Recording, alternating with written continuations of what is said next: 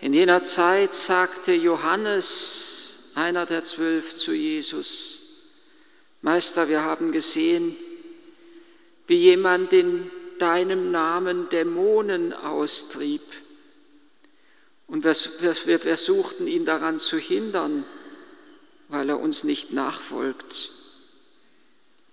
Jesus erwiderte, hindert ihn nicht. Keiner, der in meinem Namen eine Machttat vollbringt, kann so leicht schlecht von mir reden. Denn wer nicht gegen uns ist, der ist für uns. Wer euch auch nur einen Becher Wasser zu trinken gibt, weil ihr zu Christus gehört, Amen, ich sage euch, er wird gewiss nicht um seinen Lohn kommen. Wer einem von diesen Kleinen, die an mich glauben, Ärgernis gibt, für den wäre es besser, wenn er mit einem Mühlstein um den Hals ins Meer geworfen würde. Wenn dir deine Hand Ärgernis gibt, dann hau sie ab.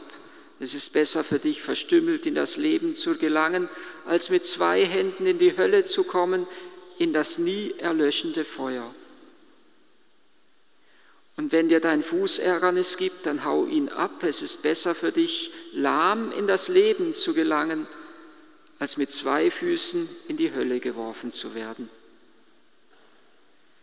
Und wenn dir dein Auge Ärgernis gibt, dann reiß es aus. Es ist besser für dich, einäugig in das Reich Gottes zu kommen, als mit zwei Augen in die Hölle geworfen zu werden, wo ihr Wurm nicht stirbt und das Feuer nicht erlischt.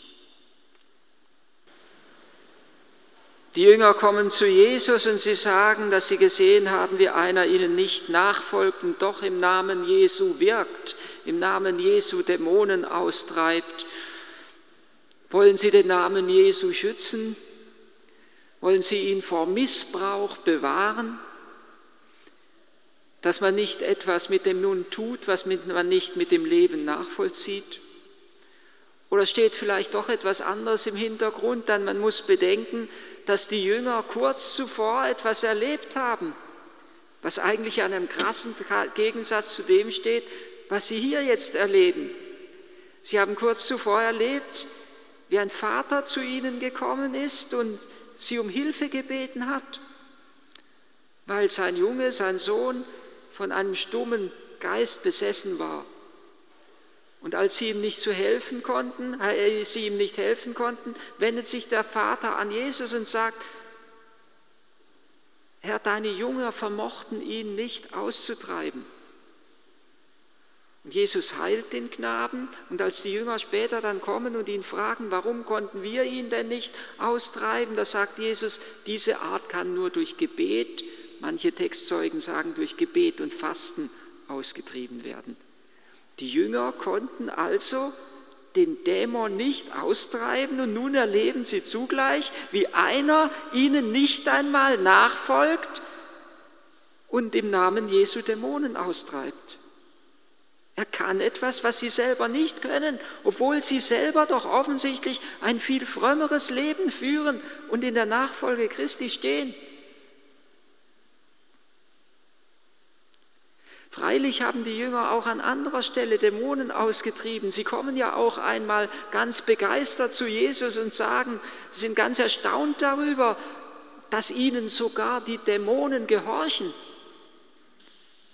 Aber sei es, dass sie ihm nun gehorchen oder nicht, Tatsache ist, dass da einer nicht nachfolgt, nicht in der Nachfolge Christi steht und dennoch im Namen Jesu wirkt eigentlich ein großartiges Zeugnis, ein Zeugnis, das uns begeistern kann, dass Gottes Wirken frei ist und dass wir nicht eifersüchtig sein müssen, wenn er wirkt, auch woanders wirkt, vielleicht auch mal irgendwo wirkt bei Menschen, die fernstehen von der Gemeinschaft der Jünger, fernstehen von der Gemeinschaft der Kirche.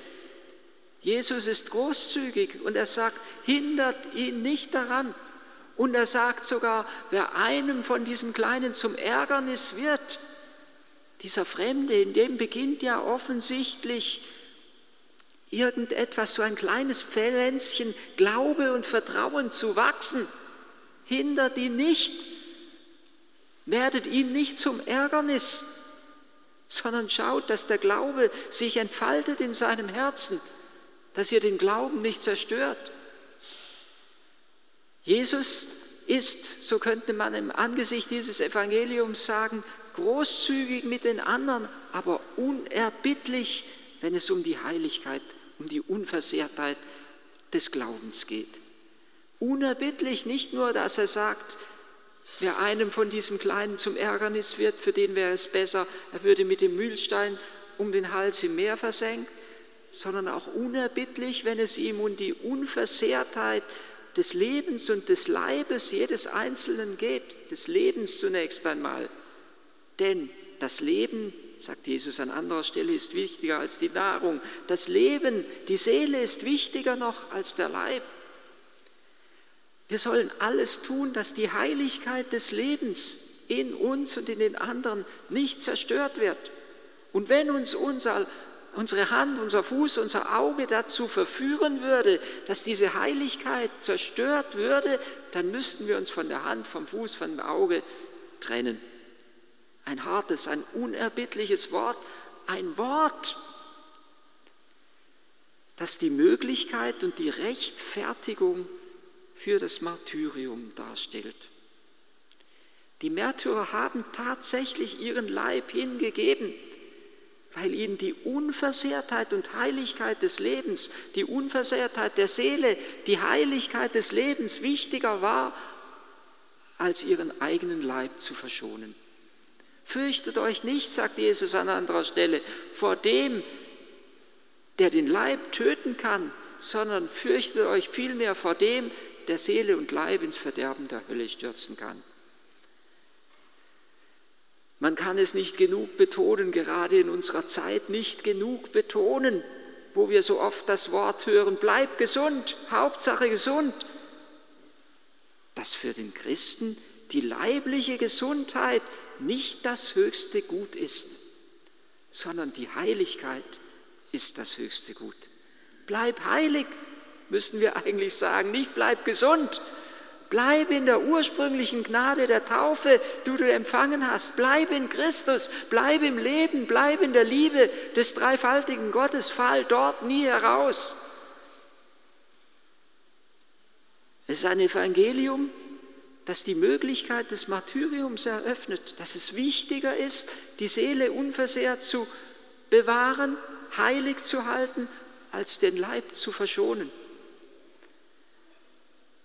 Jesus möchte die Heiligung, unsere Heiligung. Und heilig ist all das, was zu Christus gehört. Heilige zu unserem Leben ist all das, was wir zu Christus, was wir Christus zur Verfügung stellen, was wir Christus darbringen, was wir Christus opfern.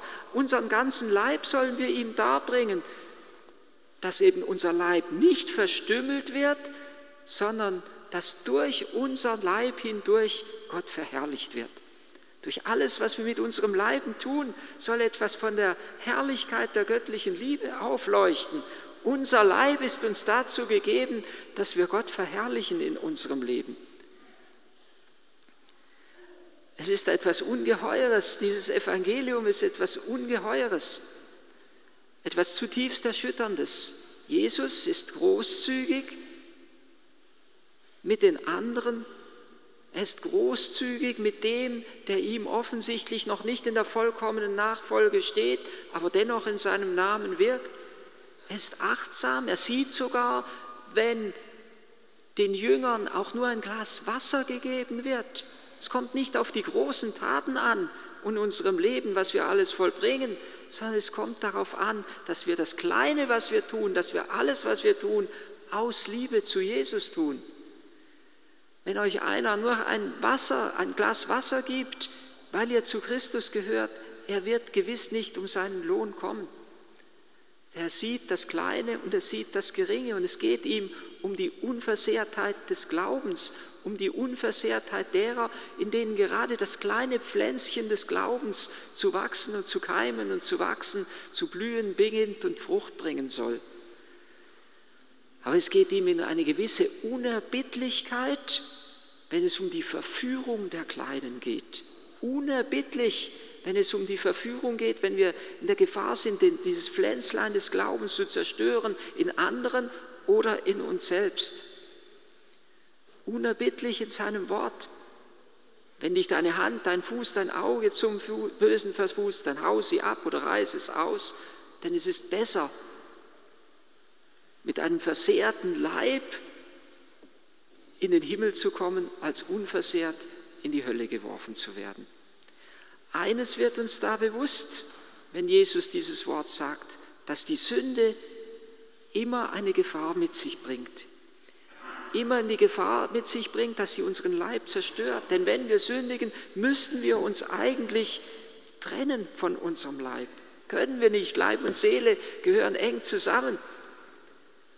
Und angesichts dieses Evangeliums, wo wir doch alle wenn wir ehrlich sind, die Erfahrung gemacht haben, dass uns irgendwann unser Auge, vielleicht das Auge noch am ehesten, vielleicht die Hand noch weniger oder der Mund, aber dass uns unser Leib irgendwie immer, immer in der Gefahr ist, uns zum Bösen zu verführen. Angesichts dieses Evangeliums könnten wir doch nur mit dem heiligen Paulus ausrufen, o ich unglückseliger Mensch, wer wird mich aus diesem dem Tod verfallenen Leib erretten?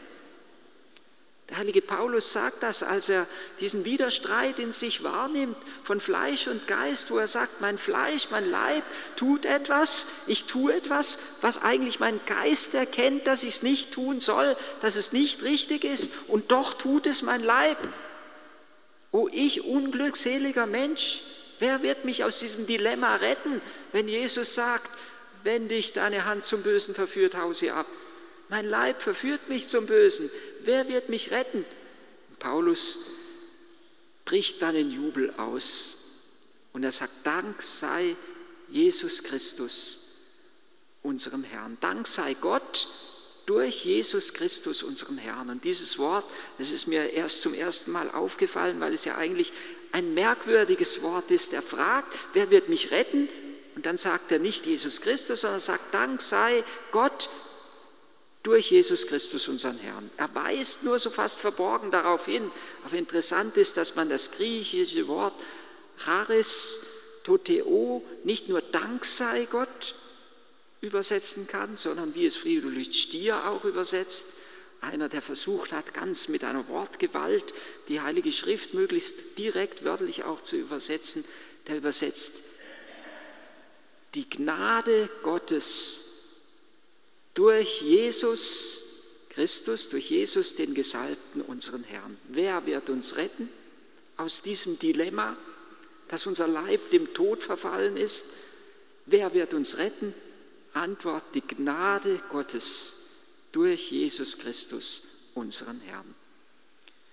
Die Sünde hatte die Menschen von dir getrennt. Die Sünde führt zur Trennung. Die Sünde führt zur Spaltung von Seele und Leib. Die Sünde führt zur Trennung wir können ja auch das Bild des heiligen Paulus des Leibes nehmen, dass die Kirche der Leib Christi ist und wir viele die Glieder daran, wenn wir uns von der Hand, von dem Fuß trennen müssten, dann würde es die Trennung auch der einzelnen Glieder untereinander bedeuten, dieses Bild des Herrn. Die Sünde hat uns, so beten wir es nachher in der Präfation, von dir getrennt. Du aber hast uns zu dir zurückgeführt durch das Blut deines Sohnes und die Kraft deines Geistes in der Kraft des Kreuzes Christi. Und allein durch das Kreuzesopfer Christi können wir zur ursprünglichen Einheit und Unversehrtheit und Heiligkeit zurückkehren. Durch die Kraft des Kreuzes Christi muss unser Leib nicht verstümmelt werden, sondern durch die Kraft seines Kreuzes kann unser Leib der Verherrlichung Gottes dienen.